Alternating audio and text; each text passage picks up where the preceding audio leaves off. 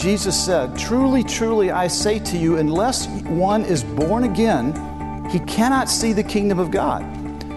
Nicodemus said to him, Well, how can a man be born when he's old? Can he enter a second time into his mother's womb and be born? Jesus answered, Truly, truly, I say to you, unless one is born of water and the Spirit, he cannot enter the kingdom of God. That which is born of the flesh is flesh, and that which is born of the Spirit is spirit. Do not marvel that I said to you, must be born again. The wind blows where it wishes, and you hear its sound, but you do not know where it comes from or where it goes. So it is with everyone who is born of the Spirit. Thank you for joining us for today's broadcast of A Word from the Lord. Today, Archbishop Beach brings us his message entitled The Promise of the Spirit. Here now is our speaker and teacher for a word from the Lord, Archbishop Foley Beach. Our text this morning is from John chapter 14 and is one of the foremost passages in the Bible of Jesus' promise regarding the Holy Spirit and his explaining how the Holy Spirit works in our lives. So I want to invite you to open in your Bible to John 14. If you don't have your Bible, turn on your phone. If not, just listen carefully. But uh, we're going to look at this passage together, or actually look at several passages together. The context of John chapter 14 is Jesus is on his way to the cross. It's the night he was arrested, it's the night before he was crucified. He's celebrated the Passover with his disciples, he's washed their feet, he's instituted the Lord's Supper, what we now call communion, and he's taught them many things on this night. And actually, if you, if you look in your Bible, John 13, 14, 15, 16, and 17 all happen on this night. Uh, one of the things about John's gospel is John tends to capture the events of Jesus in Jerusalem. So most of what you read in, in John happened actually in Jerusalem. So here it's, it's the night before Jesus is crucified. His activities and teachings begin in the upper room, they move through a vineyard, and they end up in the Garden of Gethsemane. Now, he's told them twice don't let your hearts be troubled. Don't let your heart be troubled. And he's reminded them much of his teaching that he's already taught them before. And in this passage in John 14, starting with verse 15, He's had, has numerous themes. He talks about love, he talks about peace, he talks about obedience, he talks about the Father, he talks about the Holy Spirit, he talks about the Trinity, he gives prophecy. It's amazing how many topics he covers in these few verses. For our purposes this morning, I want us to center in on verses 23 and 26.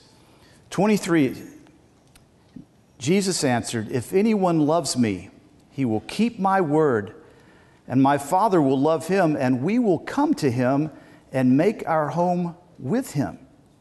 And then verse 26 But the Helper, the Holy Spirit, whom the Father will send in my name, he will teach you all things and bring to your remembrance all that I have said to you.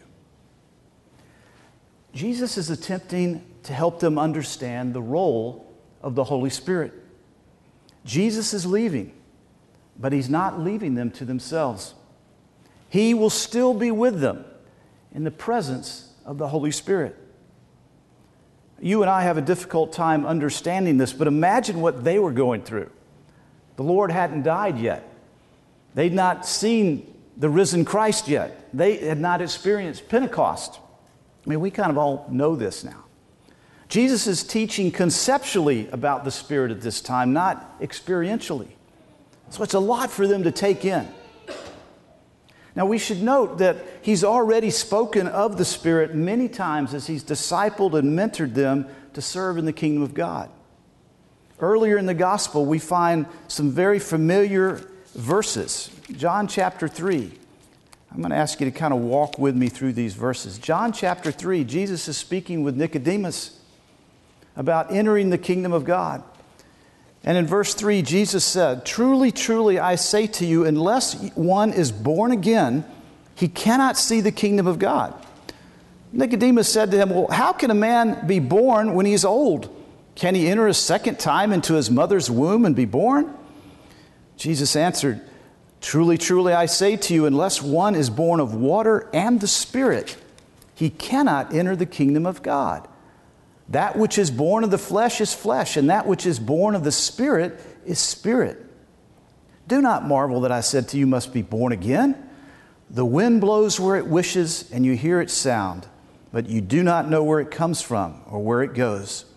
So it is with everyone who is born of the Spirit.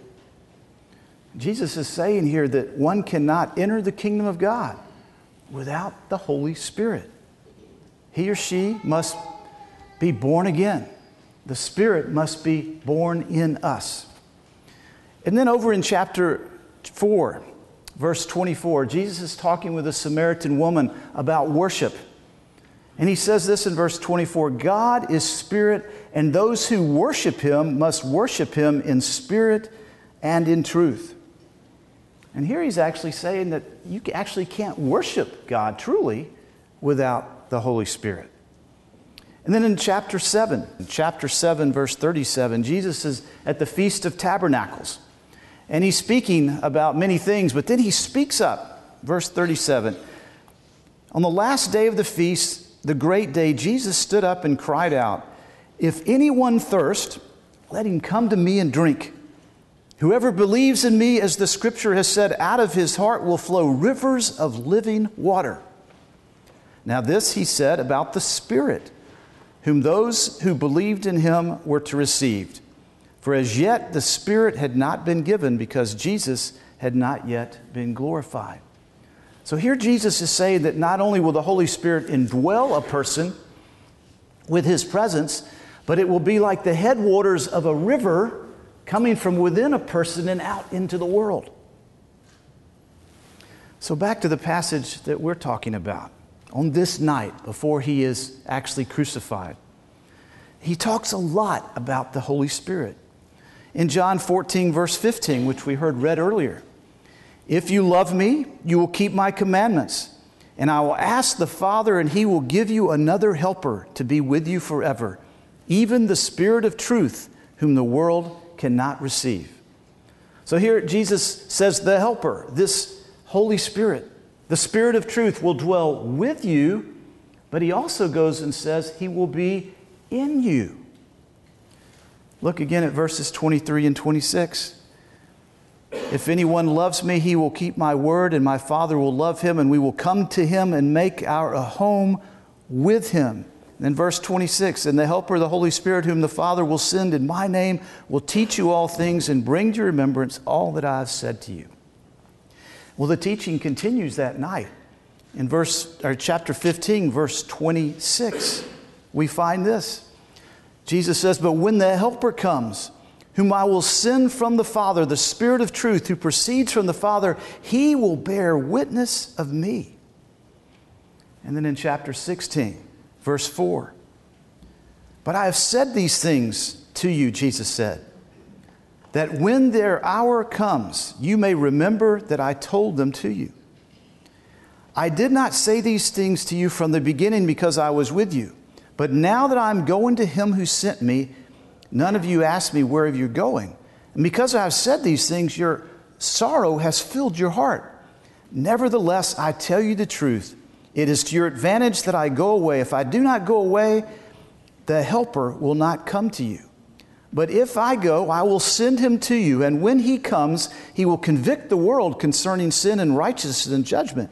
Concerning sin, because they had not believed in me. Concerning righteousness, because I go to the Father, and you will see me no longer. Concerning judgment, because the ruler of this world will be judged.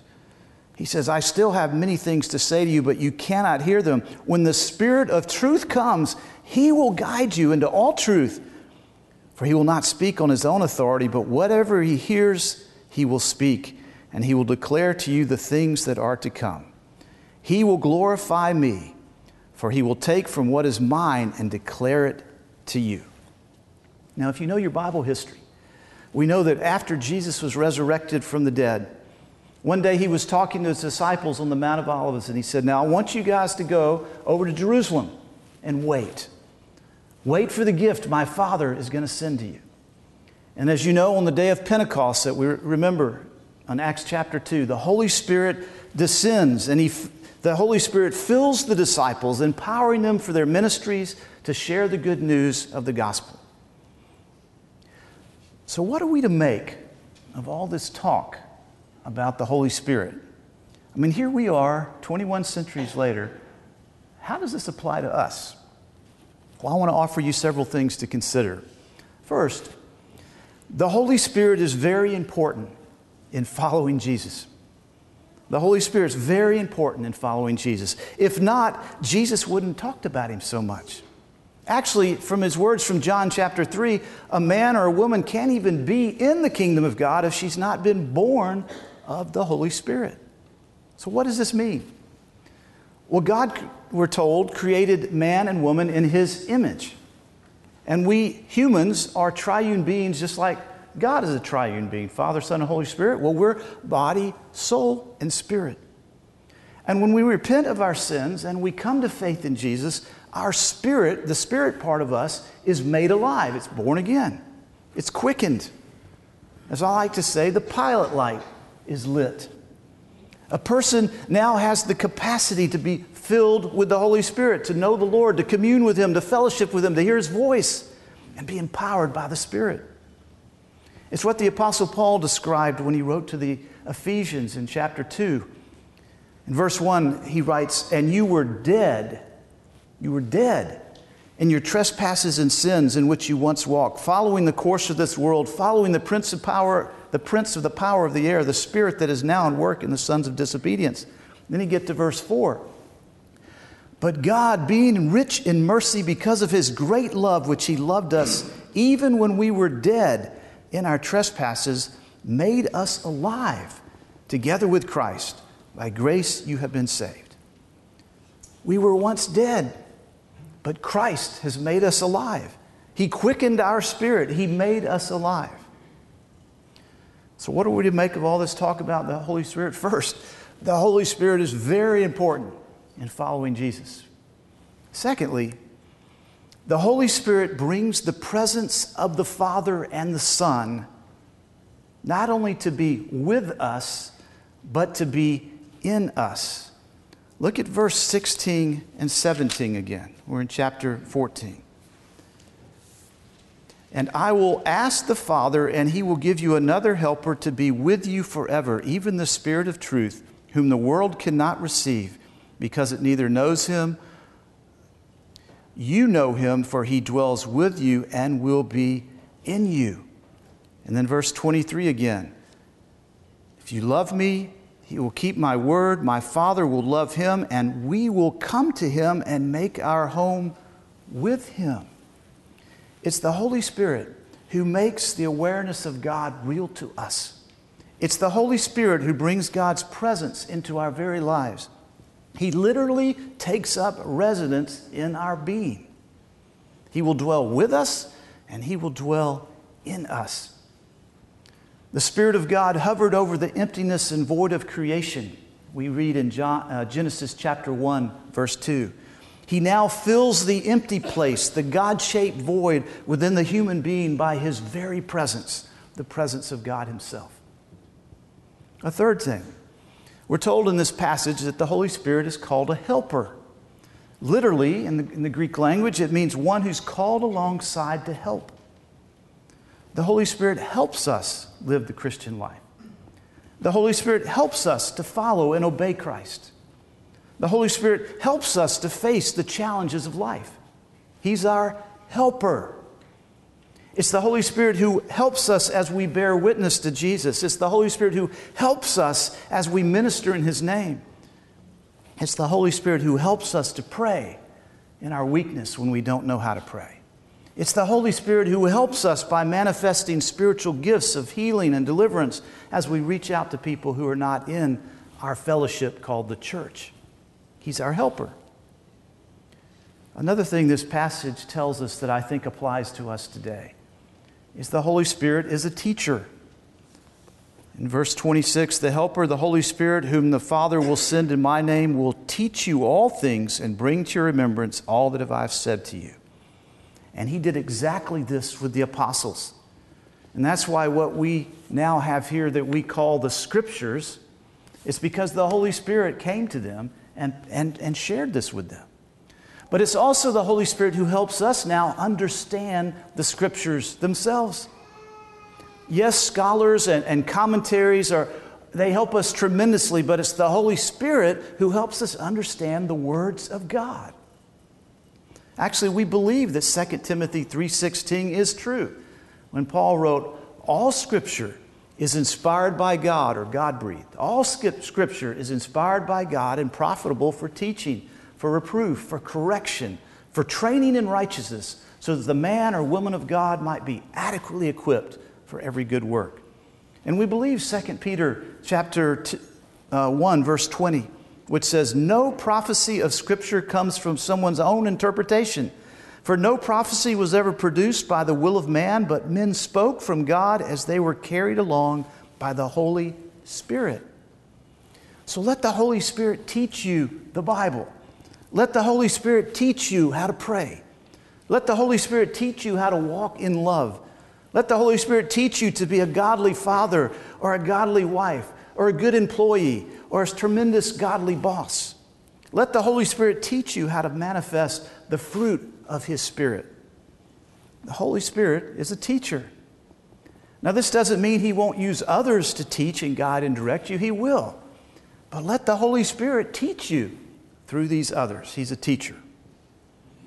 And then the last thing I wanted to share with you this morning.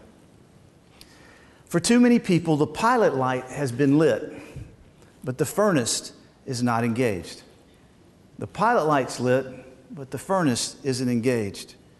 You see, it's not enough just to want the Holy Spirit. A few years ago, we lived, my wife Allison and I lived in a different house. And in the bottom of the house was a cellar and in the cellar was the furnace. And it was a drafty cellar. So occasionally the pilot light would go out, and I'd have to go down and light the pilot light.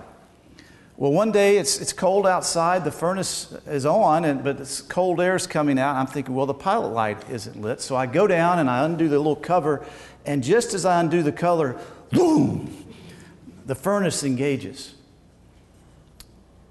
Fortunately, I, you know, everything was fine. I had to call the heating and air folks to find out why it didn't engage when it should have. But all that being said, it showed me a difference. See, many of us have the pilot light lit. We've asked Christ into our life, but the furnace isn't engaged. There's all this spiritual power, all this heat, all this work of the Spirit that He wants to do through us, but He can't because something's cutting the gas flow. The furnace isn't engaged. Too many church people have the pilot light lit, but the furnace is not engaged.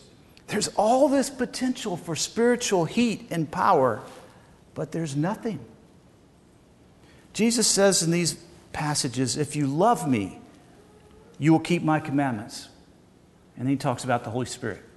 And he says a few verses later, If anyone loves me, he will keep my word. And he talks about giving the Holy Spirit. Friends, it's one thing to believe in Christ, it's another thing to love Christ and obey Him. It's one thing to intellectually and emotionally believe in Him, it's another thing to yield yourself to Christ, to love Him and obey Him. The question is not, do you have the Holy Spirit? The question is, does the Holy Spirit have you? You with me? Too many people have the pilot light lit. But the furnace isn't engaged. They're not willing to let go and let God lead their lives. Their spirit, not the Holy Spirit, is in charge. Their will, not the will of God, is sitting on the throne of their heart and their life. Dear friends, if this describes you, then you will never know the fullness of the Spirit in your life. You'll never know the manifestation of the fruit of the Spirit in your life. You'll never know the power of the Holy Spirit in your life. For you see, when the pilot light is lit, you're given the capacity to engage the furnace, but the furnace has to be open so the gas can flow. When you're born again, you're given the capacity to walk in the power of the Spirit. However, God doesn't force His way on you. And some people, when they're born again, they just let go and they let God and the power flows. But others of us hold on. We won't let go. Or we'll say, God, you can have this part, but you can't touch over here. And when we do that, we quench the Holy Spirit. We put out the fire. Yes, the pilot light's lit, but the furnace isn't engaged. The Apostle Paul wrote to the Ephesians Do not get drunk with wine, for that's dissipation, but be filled with the Holy Spirit. And in studying that passage, it literally means continually be filled with the Holy Spirit. Today, this afternoon, tomorrow, next week in that meeting, continually be filled with the Holy Spirit. For the Holy Spirit brings the presence of the Lord into your very being and life, and He's a helper and He's a teacher. Some of you here this morning have lit the pilot light. You've accepted Christ in your life, but you don't have the power of the Spirit in your life. I invite you this morning to yield your life, your heart, your mind, your will, your strength, your body to the Lord. Personally allow Him to be your Lord, to be Lord over all, not just some in your life. He wants you to experience His love and His joy and His peace. He wants you to know His presence with you. There may also be some folks here this morning that you've never accepted Christ. You've never asked the Lord to forgive you of your sins and invited Him into your life, and the pilot light's not lit yet. You're still, as the Apostle Paul wrote to the Ephesians, you're still dead. That part of you isn't alive. So I want to invite you to, to consider today asking the Lord into your life, saying no to your sins. I'm not going to live that way anymore. I'm going to follow Jesus, and I'm going to follow His way for my life. We serve an incredible God, and He gives us this promise of the Holy Spirit, His very presence, to be with us in all our endeavors, all our activities, all the things that we do in life. But because of our stubbornness and because of our sinfulness, we push Him away. He wants to be with you, He wants to be in you, He wants you to know Him in a full and wonderful way. Thank you for listening to a word from the Lord. I would like to take a few moments and, and give you the opportunity to become a believing Christian. I know today we have a lot of folks that go to church and are real religious, but if you were to ask them if they really know Jesus Christ, they wouldn't know what you were talking about. And I don't know if you're one of those people this morning, but if you've never become a believing Christian, I'd like to give you a just a simple ABC, not a gimmick, but but just the way it is. And, a is for acknowledging that you're a sinner. We live in a culture which says, you know, basically we don't make mistakes, but we do. And when we measure up against God's Ten Commandments, um, all of us have fallen short in some way. We've all messed up, and and that's called sin, and we need to acknowledge that. The B is is to believe, to believe in Jesus and what He's done on the cross is God's remedy for our sin, is God's solution for being alienated from Him to believe that through Jesus I can be made whole and I can be healed, that I can be forgiven. And the C is for confess. Confess Jesus as your Lord and your Savior. A lot of folks receive Him as their Savior. They want their, what I call fire insurance, make sure they don't go to hell, but they aren't willing to allow Him to be their Lord, to be the one who uh, is the master of their life and, and to confess that, uh, to be willing to share that with those you love and those you care about, that Jesus is your Lord. So it's really that simple, um, and yet it's that powerful that it makes such an eternal difference. Um, acknowledge that you're a sinner, believe that Jesus is the solution, and confess that Jesus is your Lord.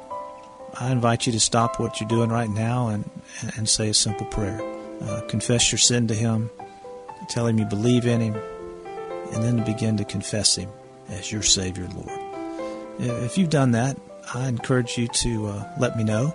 I'd like to send you some materials so, to help you grow in your Christian faith. It's it's like becoming a, a, baby all over again, and there's some things you need to know, some, some things you need to learn in order to walk with God. Faith comes from hearing, and hearing from the Word of Christ please visit us online at awftl.org.